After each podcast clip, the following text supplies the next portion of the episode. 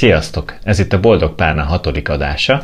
A múltkori videóban arról volt szó, hogy hogyan tudunk kényelmetlen témákat felhozni, a mostaniban pedig az erőszakmentes kommunikációról fogunk beszélni. Én Mollár Dávid vagyok. Én pedig Fischer Gabi vagyok, és az erőszakmentes kommunikáció az jóval több egy technikánál, ez inkább egy emberkép, egy világkép, egy ideológia arról, hogy milyen az az értékrend, aminek mentén tényleg tudunk erőszakmentesen kommunikálni. És hogy miért szeretnénk bemutatni nektek ezt az értékrendet? Hát éppen azért, mert ez az értékrend, ez a hozzáállás, ez a megközelítés az alapja annak, hogy két ember igazán mély, közeli, intim kapcsolatot tudjon kialakítani egymással. Két nagyon fontos dolgon alapszik ez az egész ember vagy világkép.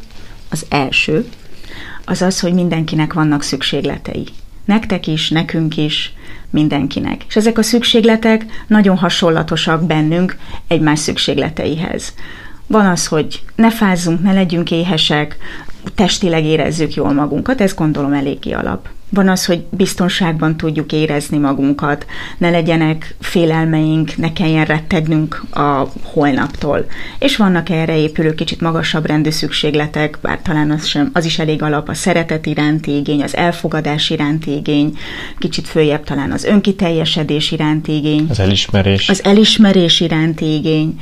Mindannyiunkban benne vannak ezek a szükségletek. És ezek a szükségletek ha Károlyban vannak, vagy hogyha Irmában vannak, nem felsőbbrendűek egymáshoz képest. És ez a kettes számú nagyon fontos dolog, amin az EMK, az erőszakmentes kommunikáció alapul, hogy két ember között valójában nincsen hierarchia abból a szempontból, hogy ki a fontosabb, ki az okosabb, ki látja jobban a valóságot, és kinek a szükségletei a fontosabbak.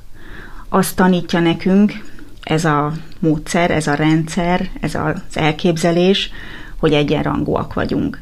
És ebből az egyenrangúságból fakadóan kell megoldanunk a kommunikációt.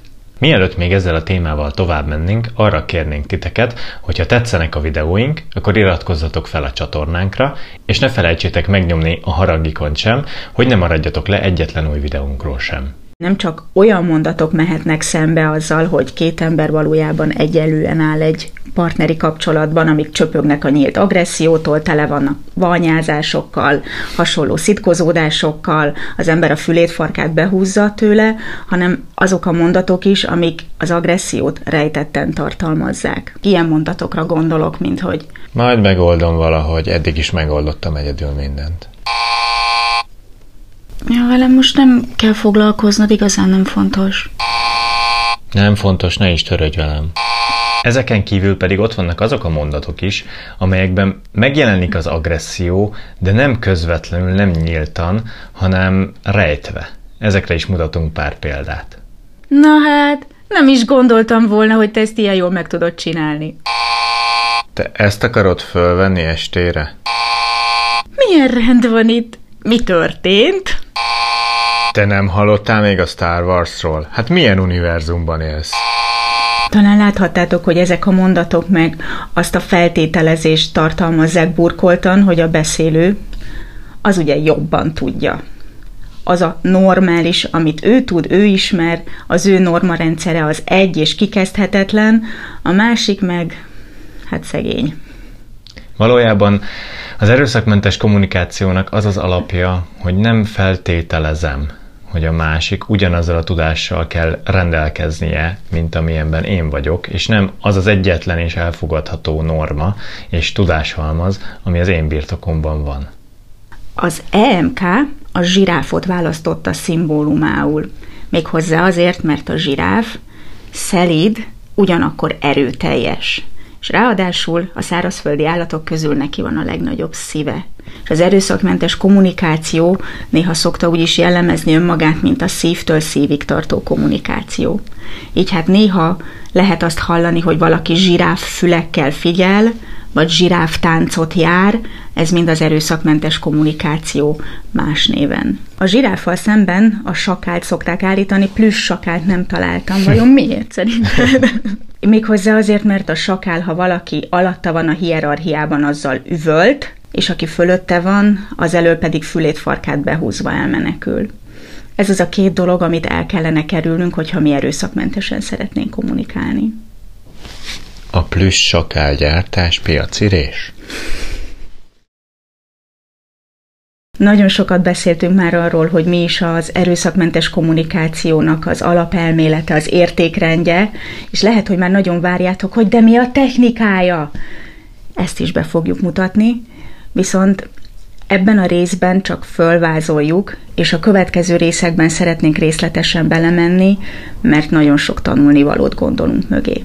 Az erőszakmentes kommunikációnak, vagy más néven táncnak összesen négy lépése van. Az első lépés a megfigyelés. Vagyis megpróbáljuk objektíven megfigyelni, hogy mi is történt az adott helyzetben. Az, hogy azt figyeltem meg, hogy te egy segfej vagy, ez nem egy megfigyelés, de hogy azt figyeltem meg, hogy amikor szembe jöttél velem az utcán tegnap este, nem köszöntél, ez egy megfigyelés. A második lépés az érzés felismerése. Vagyis milyen érzés van bennünk, amikor az a bizonyos szituáció megtörtént, megtörténik. Ez lehet félelem, lehet dű, lehet aggodalom, minden, ami belőlem jön, rólam szól. Az például, hogy cserben hagyva éreztem magam, ez már nem az az igazi, mert ez már a másikról szól. Azt feltételezem, hogy ő hagyott cserben, ő a hibás. A harmadik lépés a szükséglet felismerése. Ez bizony nem könnyű dolog. Felismerni azt, hogy az érzésem, a dühöm, az aggodalmam mögött milyen szükséglet áll. Hogy arra lenne szükségem, hogy biztonságban érezzem magam. Vagy arra lenne szükségem, hogy megölelgessenek. Hogy elismerjenek. Vagy egyszerűen csak egy tál meleg ételre lenne szükségem, és már nem lennék ennyire zaklatott. A negyedik és egyben az utolsó lépés a kérés megfogalmazása odafordulni a másikhoz, és megmondani egyértelműen, hogy vajon mi mire kérjük őt, hogy a mi szükségletünk teljesülni tudjon. Ez tehát az erőszakmentes kommunikációnak a négy lépése, nézzük ezt meg a gyakorlatban is. Az alapszituáció az, hogy a férj későn ér haza, a telefonja nem volt elérhető, a feleség féltékeny, aggódott, és először, mint ahogyan ezt az előző videóban is, megnézzük ezt egy rossz megoldásban, és megnézzük egy jó megoldásban is. Vagyis erőszakmentes megoldásban. Te meg hol a francban jártál eddig? 11 óra van. Basszus, soha nem szoktál ilyen sokáig kimaradni. Itt vagyok, megfőztem a vacsorát, hányadszor melegítem már. Nem, nem, nem hiszem el, hogy már megint ezt kellett csinálnod. Basszus, menjél is aludni, most már nem is akarok veled beszélni. Elemezzük ki ezt a szituációt az erőszakmentes kommunikáció vagy zsiráftánc alapján. Az első a megfigyelés. Vagyis mi történt? Az történt, hogy a feleség otthon van, este 11 óra van, a férje ekkor érkezik meg. Nem láttuk, de valószínűleg általában este 7 óra 8 körül, vagy korábban szokott hazaérni. Nem tudott róla, hogy hol van. Ezek az objektív tények. A telefon ki volt kapcsolva. Ja, és a telefon ki volt kapcsolva. Ezek az objektív tények. Kettes, az érzés felismerése. Milyen érzések lehettek a feleségben? Azt hiszem, hogy a dű az eléggé egyértelmű volt, de emögött lehetett valószínűleg aggodalom, mert nem tudta, hogy mi van a férjével, féltékenység, feltételezte esetleg, hogy olyan utakon jár, ahol nem kellene, félelem a saját biztonságának az elvesztéséért, mert mi lesz ő vele, hogyha a kapcsolata megszakad. De hogy ezeket a nagyon nehéz érzéseket nem biztos, hogy szívesen szembesült volna, szép alaposan elfette a dühével. Hármas lépés a szükséglet felismerése. Ebben az esetben a feleségnek arra lett volna szüksége, hogy biztonságban érezze a párját, és ezáltal saját magát is. A négyes lépés pedig a kérés megfogalmazása. Az nem volt ebben az esetben. De nagyon szívesen bemutatjuk, hogy hogy is kellett volna ezt jól csinálni. Az alapszituáció ugyanaz. Nagyon későn értél haza, és én most emiatt nagyon dühös vagyok és azt hiszem, hogy azért vagyok borzasztóan dühös, mert igazából én nagyon féltem, hogy mi van veled, és hogy hol vagy. És ez nekem most nagyon-nagyon rossz érzés volt. Én nekem szükségem lenne arra, hogy ha te ilyen későn jössz, akkor kérlek szóljál előtte, vagy legyél elérhető, mert én nagyon szeretek veled lenni, és ez most, ez most nagyon megijesztett engem, hogy ennyi ideig nem tudtam rólad semmit.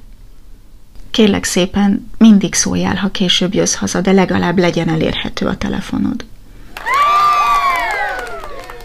Nyilván nagyon sok tudatosság és gyakorlás kell ahhoz, hogy ez a hétköznapi helyzetekben ennyire flottul és azonnal működjön.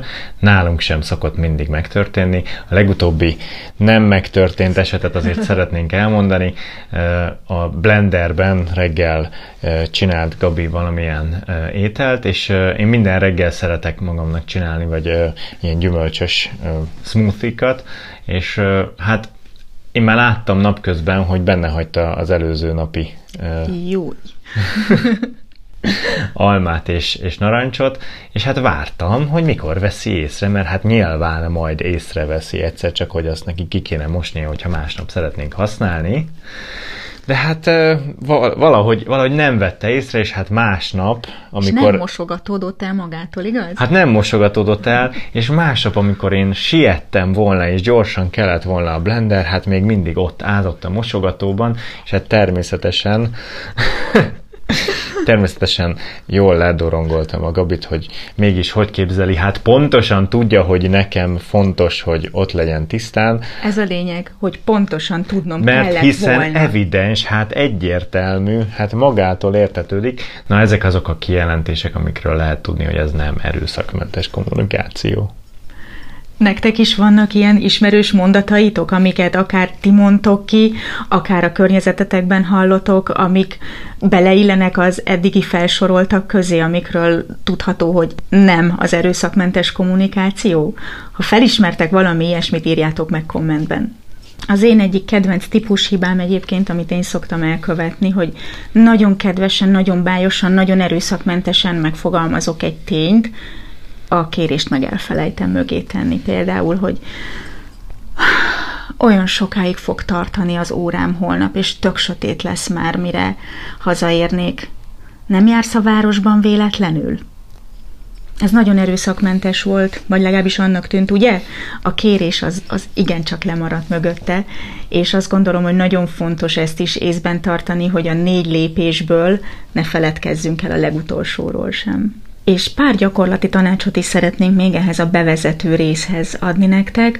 Kezdetnek talán kezdjétek el megfigyelni magatokat, rajta kapni magatokat, lebuktatni magatokat, hogy mikor fordul nem erőszakmentesbe, vagyis hát erőszakosba a kommunikációtok. Az olyan típus mondatokat, amiket a videóban már számos helyen elhelyeztünk, vehetitek szamárvezetőnek, az alapján már elkezdődhet a lebuktatás, de ide teszünk még néhányat segítségül. Például. De hát ez nyilvánvaló. Igazán tudhattad volna. Ezt megint el kell magyaráznom neked? Melyik volt az az idióta, aki ezt ide tette? Szóval erre biztatunk benneteket, kicsit figyelgessétek magatokat a következő találkozóig, amikor jobban el fogunk mélyedni az erőszakmentes kommunikáció zsiráftáncának lépéseiben. Jövő héten újra találkozunk, addig is írjátok meg kommentben a mondatokat, amiket ti is felismertek a hétköznapokban, és ne felejtsetek el feliratkozni. Sziasztok! Sziasztok!